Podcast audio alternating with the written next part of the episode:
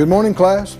Good morning. Hi, I'm Keith Moore, and this is Faith School. Welcome to Faith School. Everybody that's joining us, we know we have a lot of people in the class, and we've saved you a seat right up here in the front so I can watch you real close and see if you're getting it. Get your Bible, get something to take notes on, and prepare to get answers from the Lord today. Let's pray and release our faith for this. Lord, we ask you together for utterance, for the anointing, for the quickening. The Holy Spirit's our teacher, and He is the anointing is what teaches us. And so we yield ourselves to this, and help us to respond and receive and understand. And we purpose to be doers, not hearers only. And we thank you for the results thereof in Jesus' name. Amen. Amen. If you would go in our great textbook again to Hebrews, the 10th chapter, and let's continue talking, as we have been all week, about by faith. By faith. Hebrews 10 and 38 says, "Now the just shall live by faith." Some translations say by his faith, by his or her faith. "But if any man draw back, my soul shall have no pleasure in him. But we're not of them who draw back unto perdition or destruction, but we're of them that believe to the saving of the soul." Why don't you confess that out loud? Say, "We are of them, that believe, to the saving of the soul." He goes on to say, "Now faith is the substance of things hoped for, the evidence of things not seen. For by it, by faith, the elders obtained a good report." We see the definition of faith. As we've said before, it could be translated by, you know, faith is the confidence of things expected, the conviction of things not seen. He gives us the definition, and then he shows us living examples of people who did this, who had this confidence of expectation, who had this conviction of things their senses couldn't perceive.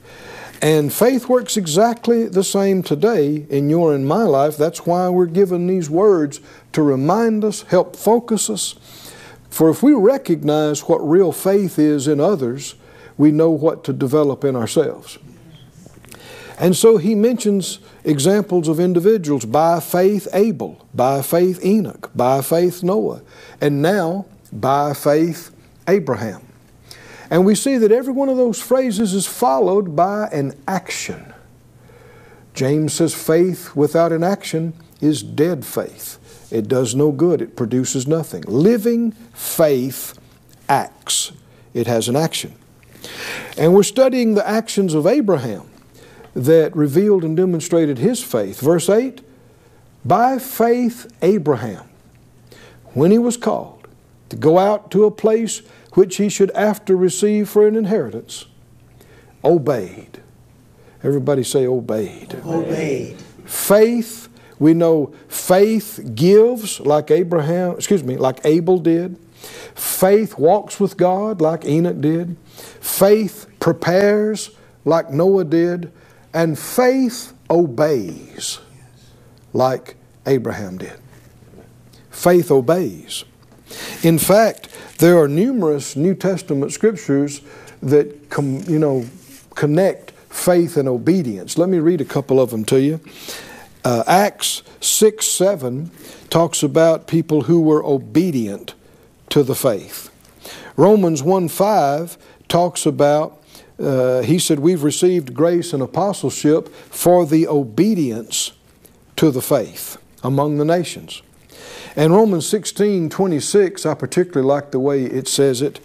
It says, "According to the commandment of the everlasting God, has been made known to the nations for the obedience of faith." Say that phrase out loud, please. The obedience of faith. Faith obeys. Now, like it said concerning Abraham, he went out not knowing where he was going. That takes trust. trust. He obeyed without the full picture. He obeyed without a complete understanding. And you'll see so many times when people balk, and your flesh will be this way if you'll let it, your unrenewed mind. Well, I can't go and I don't know. You got to tell me more. You got to tell me the rest. And the Lord deal with you. Go over here and do this. Well, yeah, but what about the kids? And what about my job? And what about this? He's not going to tell you all of those details ahead of time on purpose. That's right. Because He wants to see you trust Him. Right? He wants you to demonstrate that you believe He knows what He's doing and the way He's leading you, and that He cares about you, and He will tolerate more unbelief when you're a baby and you don't know any better. When you first start walking with Him, you know, I've said some dumb things. Did you say any dumb things when you were a baby and baby Christian? And you can be 60 years old and be a baby Christian. But as you learn and as you see Him do things in your life and answer prayers and come through for you one time, twice, 100 times, over the course of 5 years, 10 years, 20 years, well, He expects more out of you. He doesn't expect a bunch of unbelieving questions when He tells you something. He expects you and I to be quicker and quicker to just say, yes, sir. Right? Without knowing and without understanding and without the full picture. You have to be able to trust in order to obey. And the reason why many won't obey is just a refusal to trust. Refusal. Holding on and clinging to what you know. It takes faith to turn loose of the familiar and the comfortable, doesn't it? Yes. And to go into the unknown. But that's where the big stuff is. Yes. That's where the big miracle is. That's where the glory is. It takes faith. Phyllis and I have done it. My wife and I have done it repeatedly. We left our home. We left our little place we had to live in. I left my hot rod and my motorcycle. It doesn't sound like much, but it was big stuff to me at the time. Phyllis left what she had. And then again, after we were in Tulsa and at the Bible school there for 20 years, the Lord dealt with us, leave and go to Branson. And you're like, man, it took us 20 years to get this established here. Well, He already knew that. Right? And in fact, at that juncture, the Lord began to deal with us about going to Branson. Well, Branson's a small, relatively small place. Well, it is a small place. Population's 10,000. And they didn't have a good airport, and it wasn't conducive to travel, and that's what we did. You know, that was the only thing we did at that point. And so I was vacillating. I was wavering a little bit. I was thinking, are we really going to do this? And is the Lord really? And you know, when your flesh doesn't want to do something, you can do mental gymnastics to try to avoid it. And of course, the enemy will say, "You really sure that's God? That may not be God. You know, it may not be. You sure that's God? You sure that's God?" And questioning what you know in your spirit will lead to confusion. But I was again thinking, how's that going to work? How's that going to work? I mean, don't even have a really good place to fly in and out, and we don't know anybody, and we're starting. We just got this done here. And finally, one morning the Lord said to me, He said, Keith, do you believe, I don't mean I heard a voice, but inside, He said, Keith, do you believe I'm able to do better for you than this? I said, yes, I do, Lord. And so I said, that's it. I'm done. Here we go. Here we go. And so we sold stuff and we packed up. And we had a nice house in a nice place, but we sold it and moved into a little rent house, and the water didn't work very good in. And we talked about this on yesterday. To follow the plan of God in your heart, you got to always live in a tent, right?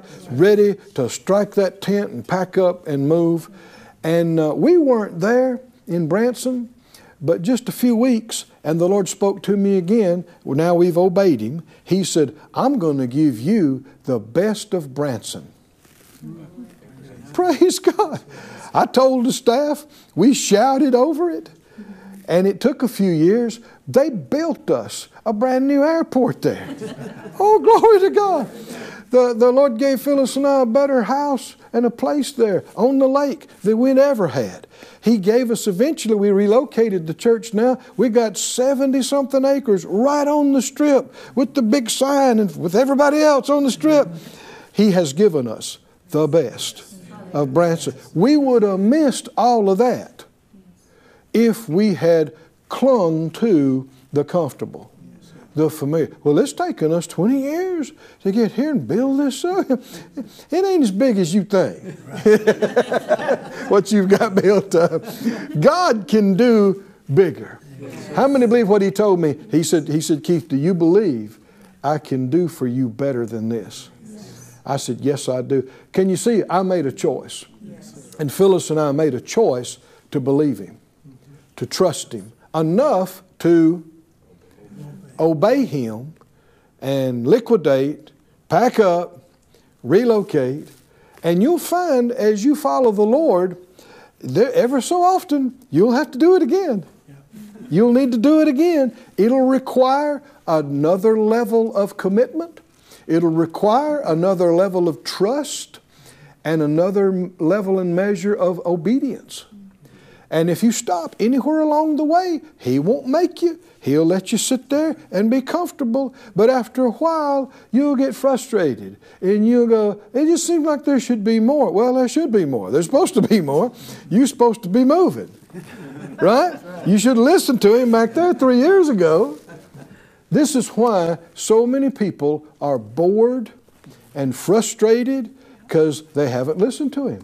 He told them something to do, but they wouldn't do it. They wouldn't obey Him. And it's because of lack of trust. Lack of trust.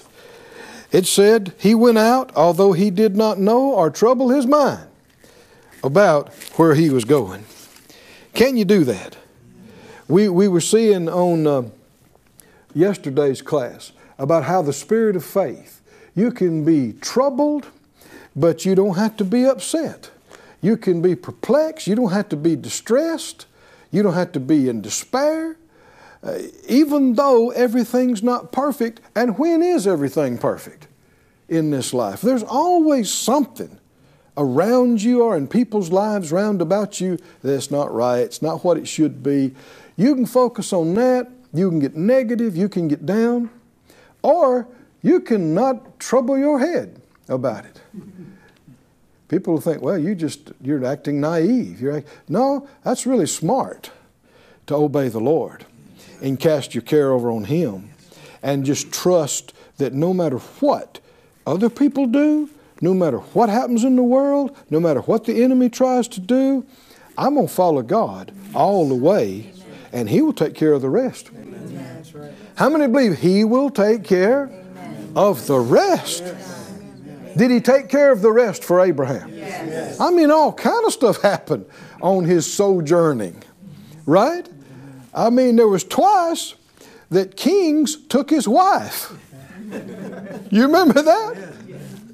Boy, she must have been a looker, huh? She must have been pretty.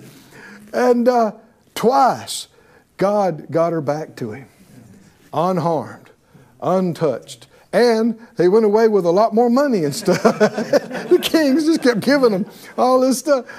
But I'm sure it felt a bit traumatic when they were taking her out of the house or the tent to the palace, you know. But if we'll trust God and we can say, I'm obeying Him, I'm doing what He told me to do, He will take care of the rest. And it's that confidence in trust in Him and conviction in Him that allows us to obey Him and not worry. I know the first, when I was in Bible school, the first mission trip I ever went on, the school was working in correspondence with a mission group that was in Central America. And they said if you wanted to come as students, you could sign up, you could pay. It cost thousands of dollars to go for, I think it was 2 weeks or so. And I didn't even consider going because I didn't have the money. I mean, it's taken all the faith we had to put gas in the vehicle just to get back and forth to work and school, that kind of thing. I didn't even consider it. But eventually the Lord dealt with me, go to the meeting. I thought, well, maybe I'm just supposed to learn something in the meeting. Then when the meeting was transpiring and ending, they said, passed around the sheet to sign up to go. The Lord prompted me, sign up and go. I thought, I can't go. He prompted me strong, sign up. And so I did, almost without thinking. I just signed it. Then I thought, what did I do? What did I do? It's just going to be embarrassing for me to have to come back. Well, over the course of the next weeks, the Lord did it. He brought in part of it, then He brought in half of it, and just days before the time, He brought in the rest. And so I went. And I was with this group, and we were there just a few days, and there was a military coup in the government. Part of the folks in one of the forts jumped over the wall, started shooting at the guys on the inside. Tanks came and surrounded the Capitol building. You could feel the fear in the streets. I mean, I woke up that night and I heard popping in the streets and I thought, who's shooting firecrackers out here at 1 o'clock? It wasn't firecrackers. It was automatic weapons. And I wasn't used to that growing up where I grew up. But something that has stuck with me, when this happened, and everybody tried to rush back to the mission compound. Nobody had to ask people to come pray. They were all there. They were in the floor of prayer. And the leader of that mission group, he stood up and he said, how many of you are confident that the Lord directed you to come here on this mission trip? Well, man, I could stick both hands up. I mean, it wasn't my idea at all to come on this trip. I knew that I'm there by the direction of the Lord. He said, if you're here by the direction of the Lord in the will of God, you're much safer here than you would be at home or wherever else you think you ought to be out of the will of God. Right? I mean, out of the will of God, at the safest neighborhood in the country, you can get hit by a bus crossing the street. I mean, right? There's all kind of things that could happen without God's protection. And it was so real to me in that moment when he said that yes, even though there is such turmoil and chaos, people shooting at each other and firing down in the street, I am safe because I'm doing what he told me to do. And I don't have to trouble my mind. In fact, I told you, that night I was asleep. I was sound asleep when the popping woke me up. And I got up and I thought, who's shooting firecrackers? And I took a drink of water and then realized, oh, that ain't firecrackers. But it wasn't 15 minutes. I went back to sleep. That's the peace of God. Yes. Why? Well, am I in His will or not? Yes. Can He protect me or not? Yes. Is it true if you're doing what He told you to do? Now, if you're not, that's another situation. But if you're doing what He told you to do, He is able to take care of the rest. Yes. Didn't the Scripture say, His angels have been given charge concerning you? I like this phrase, to keep you in all your ways. Isn't that another way of saying it? He'll take care of the rest. Everything else. You'll see this in Scripture in passage after passage. It says, if you're willing and obedient, you'll eat the good of the land. If you refuse and rebel, you'll be devoured and destroyed. The most dangerous place to be is not in a war zone. The most dangerous place on earth is out of the will of God. We should be afraid to disobey God. I know some folks don't like the sound of that. I'm not talking about afraid of what God would do to you. Afraid to be in a place without His protection. Yes. Huh? That's a dangerous place. Not just a geographic place. No. How about you? I've made up my mind. I want to obey God. I want to get in and I want to stay in. The perfect will of God. If we will follow Him and obey Him, we'll experience good things. Faith obeys. Listen to Job 36:11. If they obey and serve Him, this is Job 36:11. If they obey and serve Him, they'll spend their days in prosperity and their years in pleasures. You like the sound of that? Yes. But, there's a verse comes after that. But, if they obey not, it's a dangerous place, man. They'll perish by the sword and die without knowledge. And one of the applications of that is they won't even know why this is happening to them. They'll be cut off, and because the enemy's that way, he tries to get you to forget and not be able to connect everything. People disobey God. They get out of the will of God. Things get bad. Then they get worse. And people are going, why? Why? Why is it so hard? Why is it so bad? And the enemy does his best to get you to not connect what's going on now with the disobedience back here. But they are connected. Anytime we're not experiencing the will of God, and we keep seeing the enemy be able to work and work and work and just steal, kill, and destroy unchecked, we need to do some serious seeking God, right? And say, hey, where did we miss it? Did we not listen to Him somewhere? And if you'll be honest, He'll bring it to your remembrance. He'll help you to see it. And again, you realize it's not His fault. I didn't listen. I should have paid attention. I should have done that when He told me to do it. And then we could have been spared all of this and missed all this. But I like that first part. If they obey. Yes. How many want to be on that part? Not if they disobey, if they obey. Sign me up for the first one. If they obey and serve Him, what'll happen?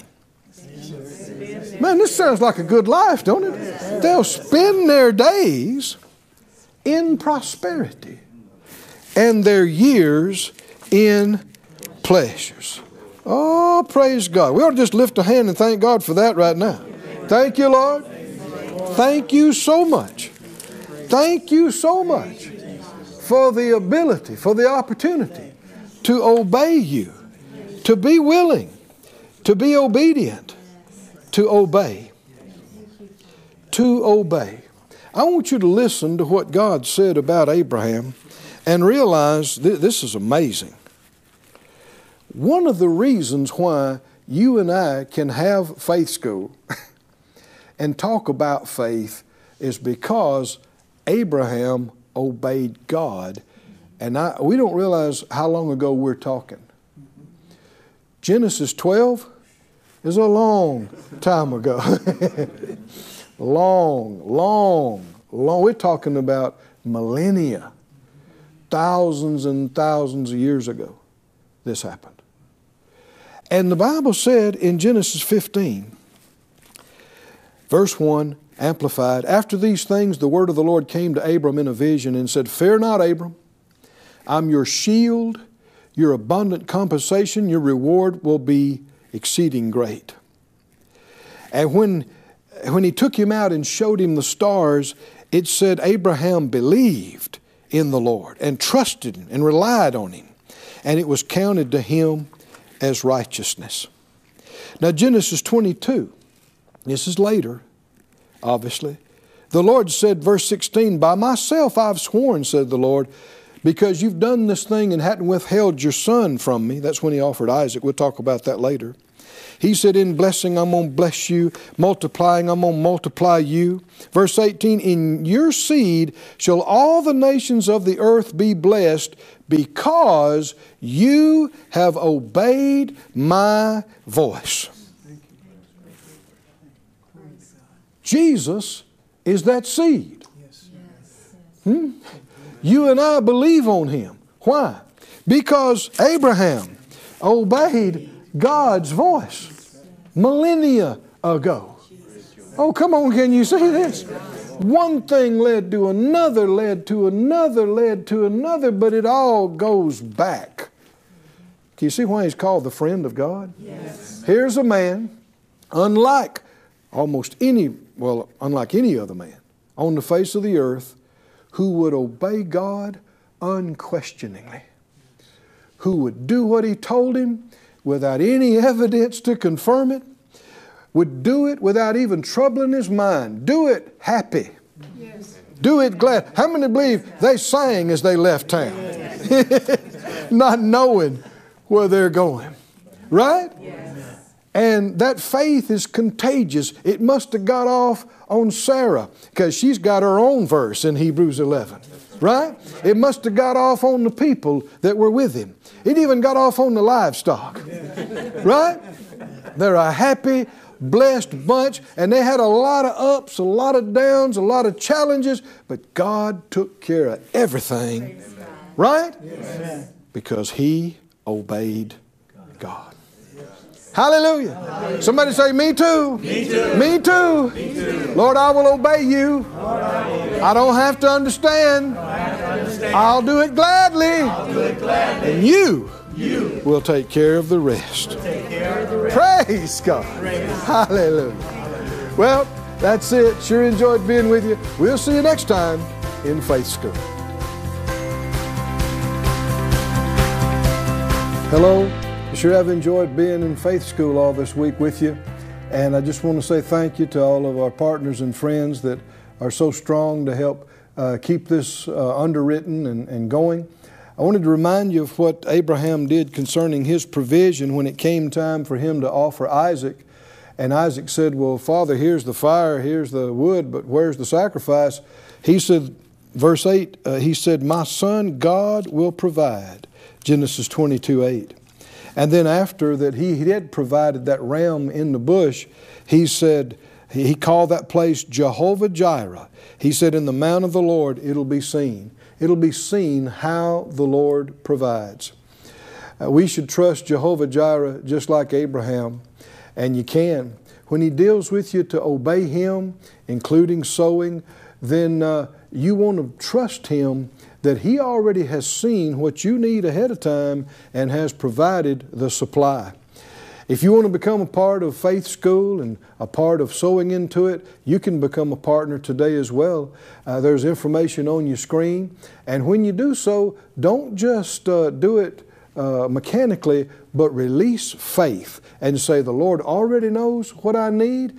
He's already seen and provided the supply. Say it out loud with me. The Lord will provide. Hallelujah. The Lord will provide. He has, he does, he will.